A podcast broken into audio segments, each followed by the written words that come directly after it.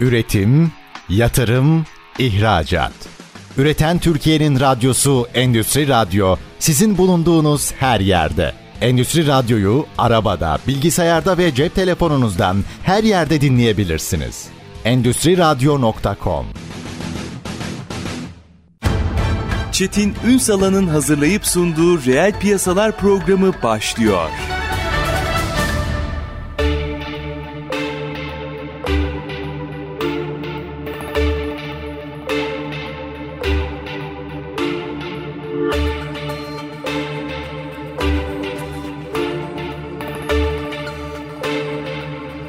Piyasalardan merhabalar. Türkiye'nin gerçek gündeminde birlikteyiz efendim. Bugün Türkiye'nin belki de en kadim sektörlerinden birini konuşacağız. Tabii ki tarım ama tarımın bir altında. Zeytin. Ana vatanındayız. Ee, ve bu alanda da aslında yapılması gereken çok şey var. Yapılan da çok şey var. Onu da e, ifade edelim. E, ama bir fotoğraf çekeceğiz. E, ne yapmamız gerekiyor? Durumumuz ne? Hepsini konuşacağız. Hazırda hasat yapılmışken ilk hasatlar Ayvalık'a uzanacağız efendim.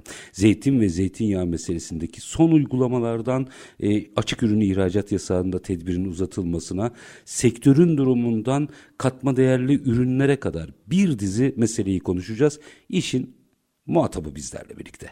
Ayvalık Ticaret Odası Başkanı Ali Uçar bugün reel piyasaların konu. Sayın Uçar günaydınlar. Yayınımıza hoş geldiniz efendim. Günaydınlar, iyi yayınlar diliyorum. Ayvalık'tan çok selamlar. Var olunuz. İstanbul'dan da bizden Ayvalık'a çok selam olsun. E, Sayın Başkan, e, demin de ifade ettiğim gibi aslında galiba ülkemizin en kadim sektörlerinden biri zeytin, zeytincilik. Bu güncel duruma gelmeden önce hazırda böyle hasatın ilki de yapılmışken bir fotoğrafı çekelim mi? Türkiye'de zeytin, zeytincilik ne durumda? Bir kere onu konuşarak başlayalım arzu ederseniz. Hay hay, hay hay çok, çok teşekkür ediyorum. Biliyorsunuz son yıllarda ülkemizde ciddi derecede ağaçlarımızda bir artış var. Yani 90 milyon olan ağaç sayımızı 200 milyon liranın 200 milyon ağaç sayısını 200 milyon 200 milyona e, adete e, çıkartmış durumdayız. Bölgemizde de çok ciddi derecede e, zeytincilikte e, çalışmalar var. Tabii bu da bize son yıllarda yapmış olduğunuz, vermiş olduğunuz emeğin karşılığını verdi. Hı hı. Geçen yıl biliyorsunuz dünyada zeytinde e, birinci sıraya, e, rekoltede, zeytin zeytin e, zeytinyağında da ikinci sıraya yerleşmiş durumdayız. 421 bin ton civarında e, bir rekoltemiz oluştu. E, çok ciddi derecede de ihracat yaptık. Hı hı.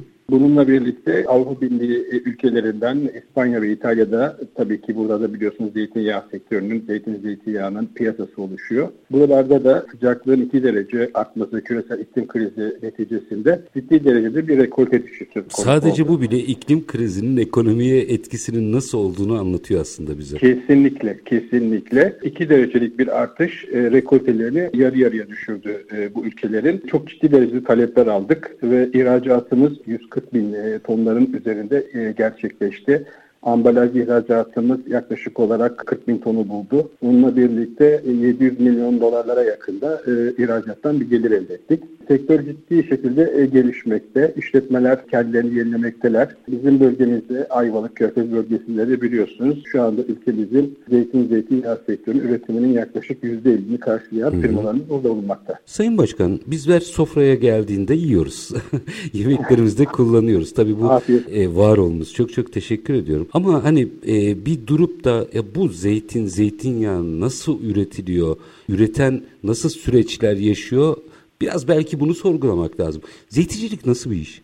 Zeytincilik çok emek isteyen bir iş. Yani zeytin sadece böyle dalından toplamakla hemen oluşan veya işte zeytinyağı da onun meyve suyu oluyor zaten. Hemen oluşturulan bir ürün değil bakım gerektiriyor, bulama gerektiriyor, ilaçlama gerektiriyor, sulama gerektiriyor. Yani çiftçimizin bu noktada çok ciddi emekleri var. Biliyorsunuz bir yılı e, var yılı oluyor, bir yılı yok yılı oluyor. Yani verilen emeklerin e, bir kısmını bir yıl çok iyi geri alabiliyorsunuz. Bir yıl vasat bir gelir elde edebiliyorsunuz. Sabırla sürekli uğraşılması gereken bir e, sektör ve desteklenmesi gereken bir sektör.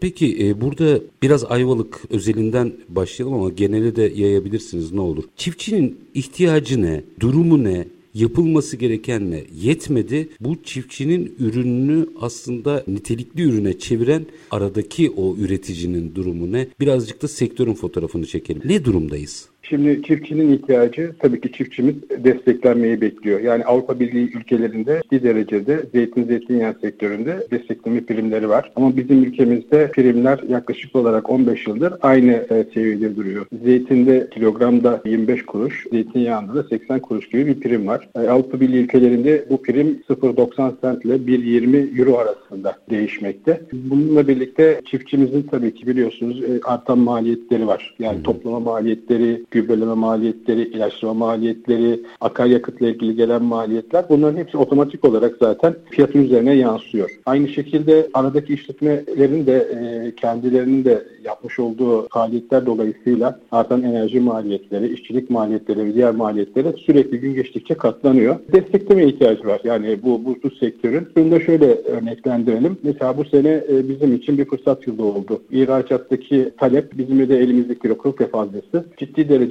bizim işimizi kolaylaştırdı. Ama önümüzdeki yıllarda rekoltelerinin artması, Avrupa'daki e, İspanya, İtalya ve bunu üreten e, Tunus ve diğer ülkelerdeki rekoltelerin artması bizdeki talebi azaltacağı için bu sefer elimizde yağ miktarı artacak. Öncelikli olarak bu yağları koyacak yerimiz yok birincisi. Bunu satmak zorunda kalacağız. Tabii ki fiyatların gerilemesi bizim çiftçimize, üreticimize, aradaki işletmelerimize çok büyük zarar verecek. Çünkü maliyet yükseliyor. Evet maliyet yükseliyor. Yani şu anda da zaten maliyetlerimiz arttı. Artan belki ağaçtan mahsul toplamayacaklar bile. Yani hatırlarsanız böyle bazen patates ekilir, tarlalarda patates kalır. Evet, evet. Karpuz ekilir, karpuz kalır. Onun gibi artan maliyetlerde fiyatların gerilemesi durumu çok ciddi derecede hem işletmeleri hem de üreticileri, e, müstahsili, çiftçilerimizi sıkıntıya sokacaktır diye düşünüyoruz. Onun için bir bütün olarak bir e, planlama yapılması lazım. Yani bunun ihracat ayağı, iç piyasa ayağı, üretici ayağı, işletmeler ayağı artı bununla birlikte lisanslı depoculuk ayağı da tekrar gözden geçirilmesi gerekiyor. Yani ürünü saklayabilmemiz için de belirli imkanlar yaratmamız gerekiyor. Bunların hepsini bir bütün olarak düşünüp planlama yapmamız gerekiyor sektör için. Stabilizasyonu mesela İspanyollar ki onlar da geçen sene gol yediler ayrı konuda ama o hani iklim krizinden dolayı veya derecelerden dolayı normalde stabilizasyonu o var yılı ve yok yılı paçal derler ya. Paçalını nasıl yakalıyorlar o istikrarı? Şeyler onların yapmış olduğu sistem şöyleydi yıllardır İspanyollar ve İtalyanların farklı farklı ülkelerin mallarını alıyorlardı her hmm. sene. Yani bir sene gidip Tunus'un alırlar, bir sene gidip Yunanistan'ın alırlar, bir sene Türkiye'nin alırlar ve bu şekilde fiyatı kontrol ederlerdi ama geçen sene bunu yapamadılar. Bu yüzden 8 eurolara kadar fiyatlarda ciddi derecede artışlar söz konusu oldu. Türkiye'nin neydi fiyatı o aşamada? Şimdi biz geçen sene Tariş'in açıklamasıyla birlikte kilogramı 75 liradan açtık. 74 liraydı zeytinyağındaki kilogram fiyatımız, sızma zeytinyağında. E, kapanış fiyatımız da 210 liraydı. Yani ortalamasında 135 lira 150 lira arasında bir rakamdan yıl içerisinde biz devam ettik. İhracat rakamımızın da toktana giden malzemelerde de e, 210 lirayla 230 lira arasındaydı. En son hareket eden malzeme bu e, yasaklanmadan önce. Dolar kurunda bizi tatmin etti mi? Şimdi bir anda kur kaçtı onu hatırlayamadım ama orada 8 eurolara kadar çıktı dediniz. Bizde aşağı yukarı kaça geliyor? Şimdi 8 eurolara kadar çıktığında bizde iç piyasada yani biz aslında ortalama rakamlarımıza baktığımız zaman yıllık tabii ki son rakamlar 8'di ama başlangıçlar 3,5-4'lerden başladı. 4,5-5 e, eurolarda ortalama rakam yakalamış durumdayız ihracat rakamlarında. Yani şimdi son fiyatlar üzerinden bakılıp fiyatların çok arttığı söyleniyor ama bunu işletmeler ve üretici bir yıl boyunca sattılar. Eldeki malzemeyi çıkarttılar. Ortalama bakmak gerekiyor. Yani fiyatın bana göre artmış olması onun çiftçinin para kazandı veya aracının para kazandığı anlamına gelmiyor. Bir kere bunu her ürün için anlamamız lazım. Üstadım peki ilk hasat başladı. Bir 2-3 dakika sonra araya gideceğim. Bunu konuşarak bir araya gidelim. İlk hasat sizler çünkü bir fotoğrafı gördüğünüz zaman aşağı yukarı sezon böyle geçer diye bir olağanüstü bir durum olmazsa e, kanaatiniz oluşuyor. İlk hasat bize ne anlatıyor bu yıl için? İlk hasat bize şunu gösteriyor. Daha önceden tabii rekolte çalışmaları da yapıldı. Ulusal Zeytin Zeytinyağı Konseyi tarafından bununla ilgili heyetler çıkartıldı. Bölgelerde kontroller yapıldı. İlk hasatta görüntümüz %40 %50 civarında. Bu sene bizim de rekolte olarak bir düşüş yaşayacağımızı gösteriyor şu anda. Hı hı. 420 bin ton olan geçen yılki rekoltemiz 200-250 bin tonlar civarında gerçekleşecek gibi. Bizim kendi bölgemizde Balıkesir, Ayvalık bölgesinde çok fazla bir etkilenme yok ama diğer bölgelerimiz çiftçilerimize sanırım e, bu iklim krizi dolayısıyla bir miktar daha rekoltelerinde düşüş var. Ne yapmak lazım? Ne yapmak lazım? Çok güzel bir soru. Öncelikle biz de bunu şeye sorduk. Geçen yapmış olduğumuz hasat festivalimizde iklim krizini ele aldık ve burada üniversitenin akademisyen hocalarımız katıldılar. Onlara sorduk ne yapmamız lazım diye. Onlar e, bölgenin kısım çıkartılmasından yana fikir e, sundular. E, öncelikli olarak mesela neydi bu? Karadeniz'de mesela fındıktan örnek verdiler bize. Doğu Karadeniz bölgesinde dediler çok ciddi derecede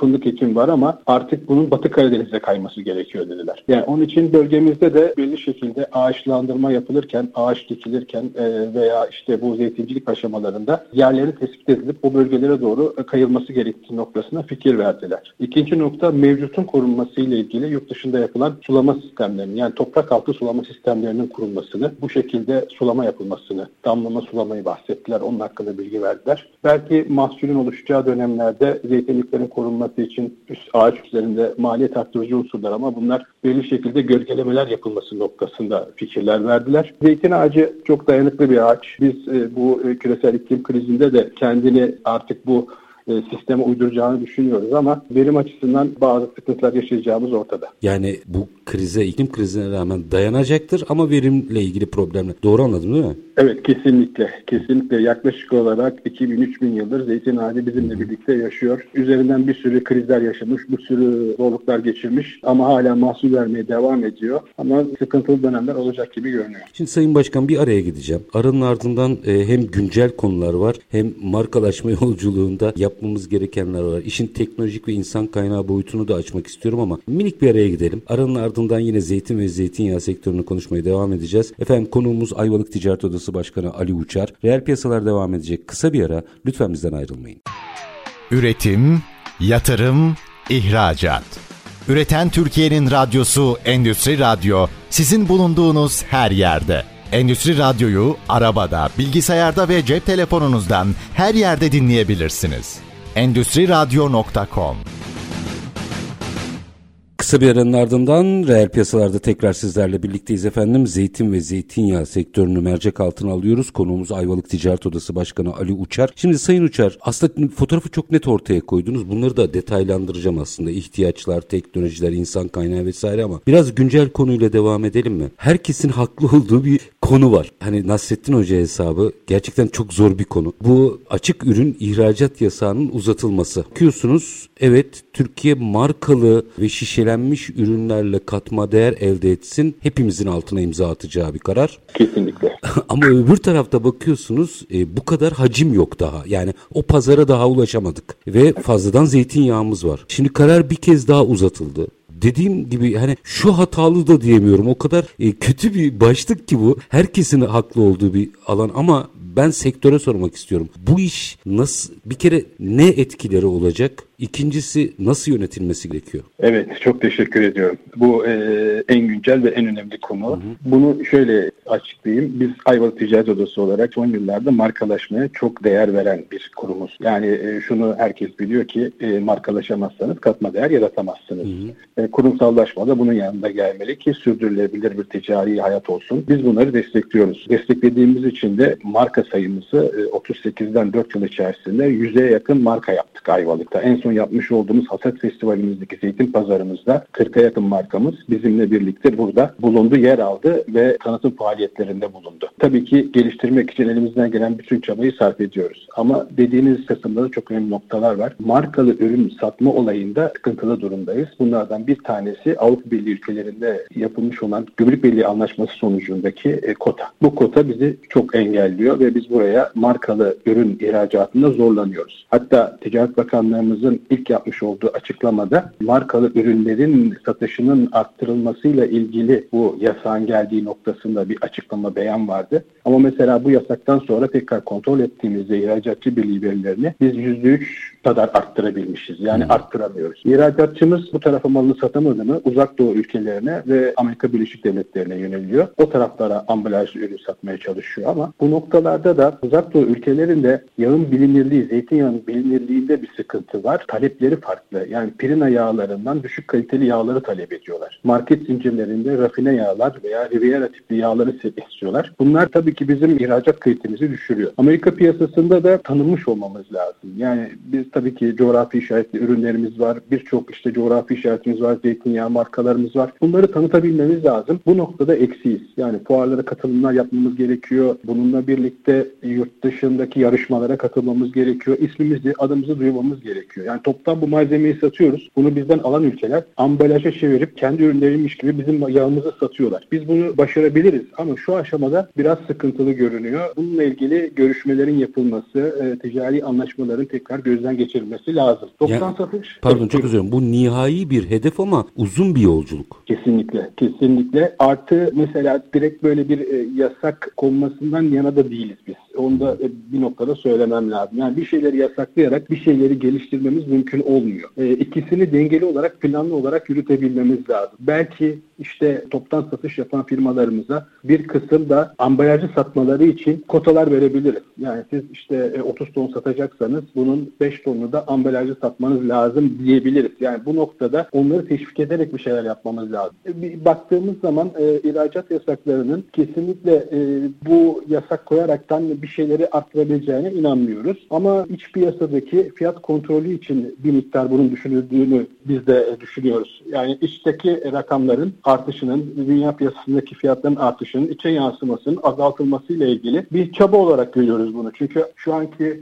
yok yılımızda bile arzda bir sıkıntımız yok. Ülke içerisindeki tüketime baktığımız zaman 1.8-2 kilogram gibi kişi başına tüketimimiz var. 150 bin ton gibi bir yağ tüketimimiz var ki bizim yok yılımızda bile üretmiş olduğumuz yağımız, rekoltemiz bunu rahat rahat karşılayacak durumda. Üstad orada şimdi bir şeyleri açalım mı Sayın Başkan? Şimdi tamam tüketicinin satın alma gücü buna ulaşmakta zorlanıyor. Bunu hepimiz kabul ediyoruz. Evet. Ama bu üreticinin daha çok para kazandığı anlamına gelmiyor ki. Kesinlikle. Kesinlikle. Oradaki maliyet kriteri var. Şöyle baktığımız zaman basit olarak biz şimdi bugünkü maliyetlerine bakıyorum ben işletmelerin. Zeytinin şu anda yağlık zeytinin satış fiyatı 30-35 lira civarında kilogramda. E, bunu erken hasat yaptığınız zaman 8-9 kilogramlarda bir kilogram yağ alabiliyorsunuz. Normal zamanında e, toplayıp sıktığınız zaman 5-6 kilogramlarda bir kilogram yağ alabiliyorsunuz. Bunu ambalajladığınız zaman, sakladığınız zaman, işte sıkım maliyetlerini ve diğer şeyleri eklediğiniz zaman e, bunun zaten bir rakam ortaya çıkıyor. 250 lira gibi, 240 lira gibi, 300 liraya yakın rakamlarda bir maliyeti var bu yağın şu anda. Üreticiye maliyeti var. Bunu ondan daha düşük fiyata almak demek, üreten insana bunu yapma demek. Ona zarar vermek. Yani seneye üretme ya da toplama anlamına geliyor Toplama bu. anlamına geliyor. Ama fiyatın artışı bizden de kaynaklanmıyor. Yani bizim arzımız az olur, talep fazla olur, iç piyasadaki fiyat yükselişi, bu fiyatın artışı e, küresel iklim krizi ve İspanya ve İtalya'daki talep dolayısıyla gerçekleşiyor. Bu, bu ülkeler şu anda 7 eurolara 8 eurolara e, kilogramından e,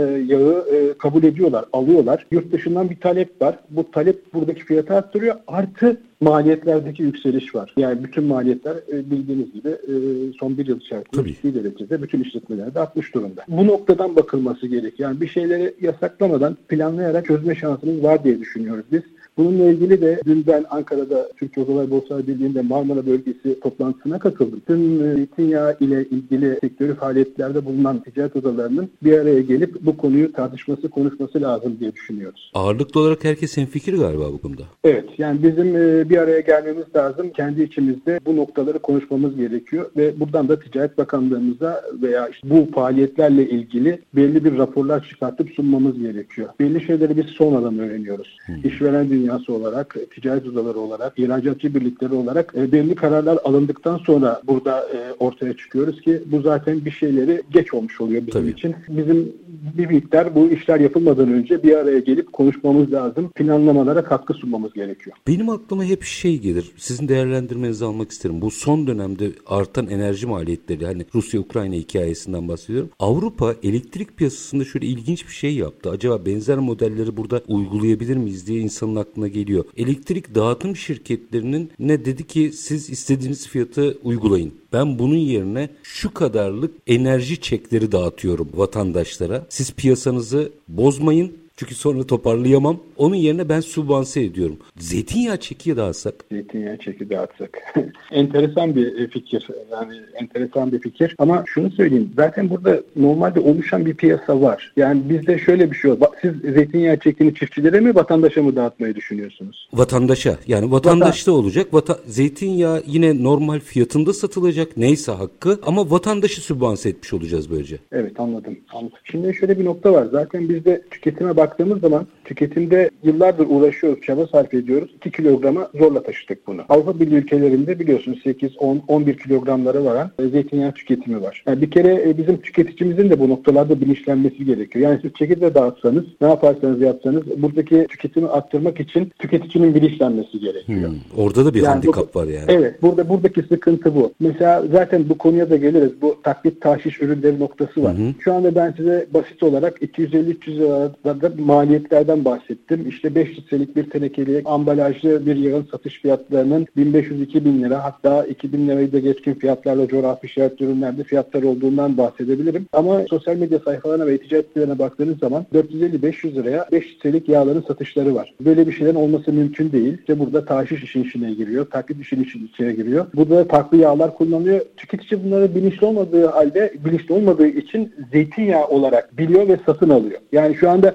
450 liraya da yağlar satılıyor 5 litrelik piyasada. İşlerinde farklı ürünler var. İşte keten e, tohumundan sıkılmış yağlar, palm yağları, farklı ürünler içerisine katılmış, esans katılmış, zeytinyağı görüntüsü verilmiş ürünler var. Bütün olay tüketicinin bilinçlenmesinden yani. Tüketici bilinçlendiği zaman kullanımda da işte yılda 10 litre yağ kullanıyorsa kişi başına bunun sağlık açısından e, çok daha verimli olduğunu düşündüğünde, kendisi için çok iyi olduğunu düşündüğünde tabii ki yönelecektir. Bu ürünü alacaktır. Yani şimdi o kadar enteresan bir şey yaptınız ki ben offside'da kaldım. Zaten 5'te 1 bir tüketim kilogram kişi başına kilogram tüketimimiz var. Burayı da taklit ve taşişle kurban ediyoruz. Kurban dolduruyoruz. Evet sıkıntı burada. Yani ben böyle bir çek de atsam gidecek yine onları besleyecek anladığım kadarıyla. evet. Kesinlikle çok çok çok doğru. Şimdi taklit taşiş konu biliyorsunuz. Taklit ünlü olan yörelerin isimlerini anaraktan zeytinyağını tenekenin içerisine koyup satmak anlamına geliyor. Bizim açımızdan baktığımız Hı-hı. zaman tabii farklı ürünlerde de aynı şekilde geçerli. Taşiş noktası da zeytinyağı olmayan ürünleri ambalajın içerisine koyup satmak. Yani ayçiçek yağıyla farklı yağları karıştırıp içine esanslar kataraktan böyle ürünler üretiyorlar ve bunları piyasaya sunuyorlar. Tabii ki bunlar hepimizin emeğini çalıyor.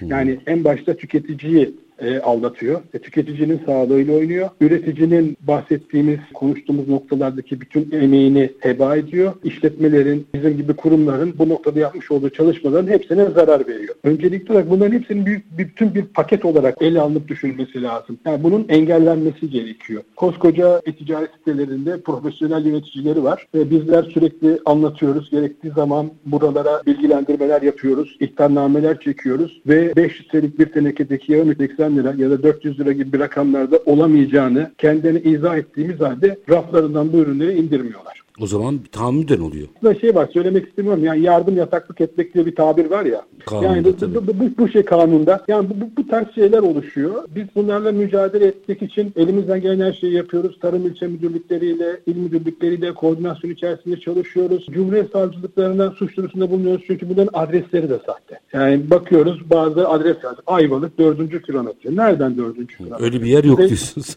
evet kuzeyden mi güneyden mi ne taraftan öyle bir şey yok. Biz bunlardan ürün e, talebinde bulunuyoruz. Bir kısmı adreslerini belirleyelim diye bir kısmı Ayvalık ibaresi görünce bize ürünü göndermiyor. E, bir kısmından farklı yerlerden elde ediyoruz adreslerini. İşte Torbalı'da çıkıyor, Bursa'da çıkıyor, Gemlik'te çıkıyor merdiven altı ürünler belli yerlerde sürekli türüyor ve bunlarla mücadelemiz devam ediyor. Devam ederken de bu ürünü korumak için belli şeylerdeki cezaları ve şeyleri üretim şartlarını değiştirmemiz gerekiyor. Yani aksi takdirde biz öncelikle ürünü koruyamıyoruz. Doğru. Bir de galiba daha koordineli olmak lazım ne dersiniz? Bakın demin çek örneğine geleyim mi? Ben ne kadar iyi niyetli bir şey uygulama. Mesela benim yetkili bir birimde olduğumu düşünün ve size sormadan bunu yaptığımı düşünün. Ben sizin merdiven altınızı besleyeceğim. Hem de iyi niyetli bir iş yaparak.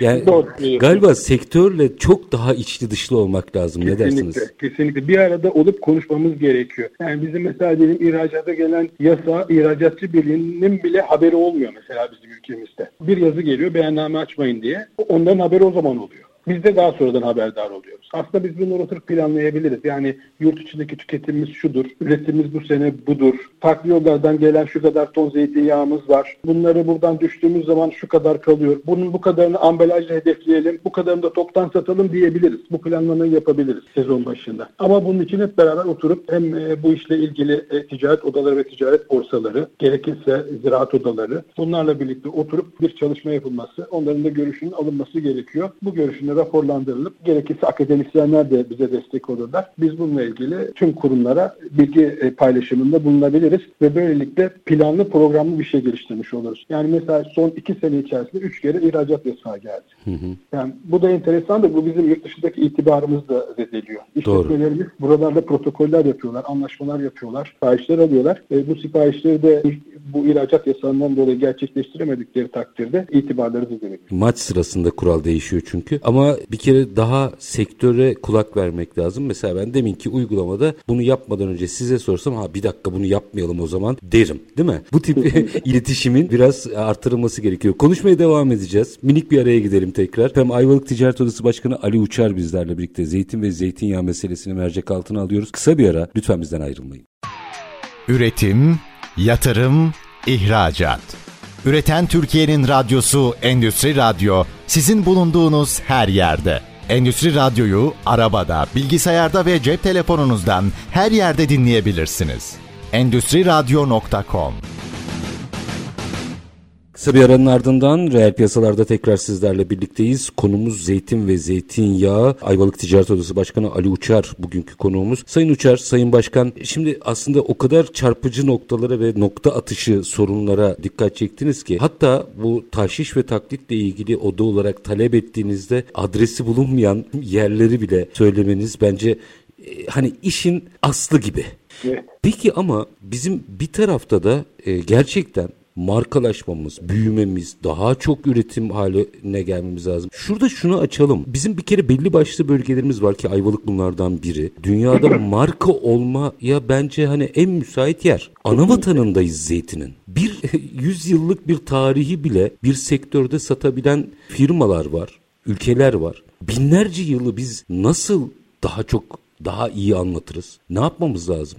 Evet. Öncelikle şöyle Ayvalık'la ilgili Ayvalık özelinde söyleyeyim. Hı hı. Ayvalık marka olarak çok bilinen bir marka. Hı hı. Zaten e, en büyük sıkıntımız da buradan kaynaklanıyor. Herkes ben de Ayvalık'tayım demeye çalışıyor değil mi? evet. Şöyle şöyle ki Ayvalık zeytinyağı şu anda ülkemizde taklit edilen ilk üç ürün arasında. Hı. Taklite karşı uğrayan e, ilk ürün arasında Müthiş bulunmakta. Tespit. Bu da üründen kaynaklanıyor. Bunu zeytinyağındaki özellikleri, toprak yapısı, iklim şartları ve ağaç yapısı çok önemli. Ayvalık tipi zeytinyağı zeytin ağacı e, delice dediğimiz ağaçların yani doğal ortamda bulunan ağaçların aşılanmasıyla ortaya çıkan bir zeytin tipini ortaya koyuyor ve yağlık özellikle yağlık bir ağaç. Burada çok ciddi derece ünümüz var. Bu ünümüzü de e, taşımak için mücadele ediyoruz. Bunu da mark markalarımızın üzerinden taşıyabiliriz. Yani marka sayımızı arttırarak butik, ulusal ve uluslararası markalarımızı arttırarak bu mücadelemizi genişletebiliriz. En önemli noktamız da tüketicinin bu konuda bilinçli olması. Yani ne aldığını bilmesi gerekiyor tüketicinin. Bu yayın sırasında da sanırım çok ciddi derecede bir kitle, tüketici kitlesi bizleri e, büyük bir ihtimalle dinliyordur. Onlara da birkaç kelime bir şeyler eklemek Lütfen. istiyorum. Yani tüketicimiz kesinlikle e, zeytinyağı alışı sırasında coğrafi işaretli ürünleri tercih etsinler. Coğrafi işaretli ürünler sürekli kontrolü yapılan, yönetimi ve denetimi yapılan ürünlerdir. Bununla ilgili biz kendimiz 2012 yılında Ayva Ticaret laboratuvar kurmuş durumda. Şu anda da Türkiye'deki 4 akredite laboratuvardan duysal analizde, zeytinyağının duysal analizinde olan bir laboratuvar Ayvalık'ta. Ve biz bunların denetimlerini gerçekleştiriyoruz. Öncelikle coğrafi işaret ürünleri alsınlar. İkinci nokta, en önemli nokta markalı ürünleri tercih etsinler. Markası ürünler almasınlar. Yol boylarında, pet şişeler içerisinde, işte güneş görmüş, saklama koşulları uygun olmayan, sanki doğal ortamdan geliyormuş görüntüsü veren ürünleri tercih etmesinler mümkün oldukça. Markalı ürünleri tercih etsinler ve bildikleri yerlerden alsınlar. Tadarak alsınlar. Artı gerçekten zeytinyağı kullanıyorlarsa zeytinyağı nedir? Bunu bir araştırsınlar, tatsınlar, fikir e, edinsinler, bilgi edinsinler. Bu işi yapan sektördeki insanları dinlesinler. Yani fiyat bir kriter değil bizim için. Fiyata bakmasınlar. İkincisi renk bir kriter değil bizim için kalitede. Renge bakmasınlar ve alıştıkları yerlerin yağlarını değiştirmeden yemeye devam etsinler. Bu şekilde tüketicimize en büyük önerimiz bu. Az önce sizinle de yayına girmeden önce kamu spotları falan Hı-hı. dinledim. Çok güzel, çok güzel. İşte bizim de zeytinyağını anlatabilmemiz için bu şekilde kamu spotları yapmamız lazım. Tüketici bir noktada bilinçlendirmemiz lazım. Gerekirse tadım eğitimlerini arttırmamız lazım. Biz Ayvalık Ticaret Odası olarak bunlara çok önem veriyoruz ve yağımızı da çok önemsiyoruz. Kaliteli bir ürünümüz var. 2006 yılında alınmış bir coğrafi işaretimiz var. Bunu yaşatmak için de çok ciddi derecede mücadele sarf ediyoruz. İşte bu taklit tahriş konusunda gelip takılıyoruz. Burada bize devletimizin, devlet birimlerimizin destekleri olması lazım. Bunlarla ilgili mücadele edebilmemiz lazım. Amiyane tabirle golü içte yiyorsunuz anladığım kadarıyla dışarıda değil. Tabii ki. Yani genelde coğrafi işaret ürünlerin hepsinin sıkıntısı bu. Yani Avrupa Birliği'nde bir coğrafi işaret tescil ettirdiğiniz zaman bu ürünü Avrupa Birliği'nde koruyabiliyorsunuz ama kendi ülkenizde koruyamıyorsunuz. Hmm. Böyle bir sıkıntı var. Taklit mesela bizde yıllık üretimimiz Ayvalık'ın özellikle kendi ağaç 2 milyon ağacı var Ayvalık'ın bu arada. 2 milyon ağacından üretmiş olduğu Ayvalık zeytinyağı 5-6 bin ton civarındadır. Ama e-ticaret siteleri ve sosyal medya sayfalarına baktığınız zaman ülkemizde satılan yağların %80'i Ayvalık ibareli satılıyor. Yani böyle, böyle çok böyle, enteresan bir şey yani. Böyle, böyle bir sıkıntısı var. Onun için buradan tekrar ben tüm dinleyicilere ve sizlere e, seslenmek istiyorum. Her yağ zeytinyağı değildir. Her zeytinyağı da Ayvalık zeytinyağı değildir. Onu Burada nasıl anlayacaklar ama? Şimdi bakın üzerinde Ayvalık yazıyor diyorsunuz. Biz istiyoruz ortada öyle bir yer yok diyorsunuz. Şimdi tüketici bunu nasıl anlayacak? Şimdi tüketici zaten artık ürünü bence alırken önce öncelikle tatmalı. Yani e, gidip e-ticaret sitelerinden veya işte hmm. sosyal medya üzerinden satın alma yerine mağazalardan tercih etmeli. Çünkü yağın da farklı farklı mesela natural sızma var. İşte ilk asat dediğimiz soğuk sıkım zeytinyağları var. Natural birinciler var. Bu onun haricinde Riviera tipi zeytinyağları var. Yani zeytinyağı da 3 sınıf ayrılıyor. Tüketici önce bunu bilmesi lazım. Yani natural sızma nedir? Natural birinci nedir? Riviera tipi zeytinyağı nedir? Ya da rafine yağ nedir? Bunları bilmesi gerekir. Bunları birazcık izlemesi lazım. Ama kendi mutfağına kullanacağı yağ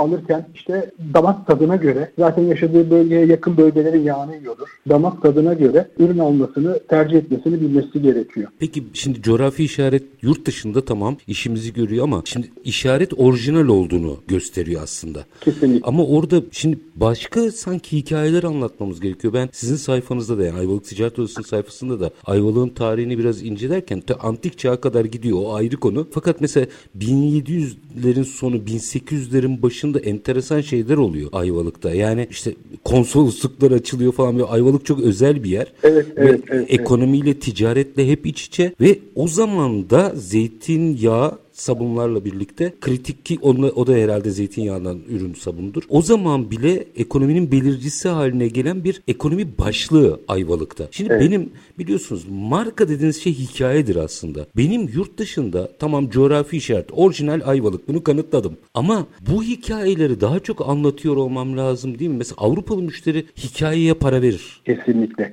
Kesinlikle. Şimdi zaten yapmış olduğunuz bir ürünün muhakkak bir hikayesi olması lazım. Bunun pazarını ancak bu şekilde oluşturabilirsiniz oluşturabiliyorsunuz. Diğerlerinden farkınızı anlatmanız gerekiyor. Hı. Farkınız nedir? Yani kimyasal açıdan farklılığınızı anlatabilirsiniz. Bunun haricinde işte nefaset açısından, lezzet açısından, sağlık kriterleri açısından bütün farklılıklarınızı anlatabilirsiniz ama esas bu işin hikayesi var. İşte bizde bunu burada 3. 4. nesil yapan aileler var Ayvalık'ta. Çok özür diliyorum. Bir de yani mesela şunu altını çizmem lazım. Hani bunu bir de çala kalem yapılan bir durum da değil. 1803'te Ayvalık Akademisi var. Evet. Yani bu burada bunu yapan e, daha önceden gelen biliyorsunuz çok e, özellikli markalarımız var. Hı hı. Hala e, gündemde devam eden uluslararası olmuş markalarımız devam ediyor, yaşamaya devam ediyor. Ve üçüncü, dördüncü nesil yapan ailelerimiz var. Bu işleri çok güzel yapıyorlar. İşte e, bizim tanıtım eksikliğimiz var. Bunu o, en başta söylemiştim. Yani bizim hem tanıtım yapmamız lazım, hem fuarlara katılmamız lazım, yarışmalara katılmamız lazım, kendimizi göstermemiz lazım. Yani bu, bu noktalarda bizim faaliyetler içerisinde olmamız lazım ve bu noktada desteklenmemiz lazım diye. Biz mesela yurt içerisinde yapılan tüm fuarlara ticaret odası olarak üyelerimiz götürmeye çalışırız. Oliftek fuarı yapılır, Oliftek'e gideriz. Yörex fuarı yapılır, Yörex'e gideriz. Bu diğer farklı gıda fuarlarına katılırız. Gastromasa konferansları yapılır İstanbul'da. O oralara gider katılırız. E, aynı şekilde kendimiz bir fuar şeklinde zeytin hasat günleri, marka tanıtımı, kentin tanıtımı ile ilgili zeytin hasat günleri yaparız. Gö- gelmiştim burada, bir tanesini biliyorum. Evet, hı hı. evet burada burada kendimiz bir şeyleri anlatmaya çalışırız.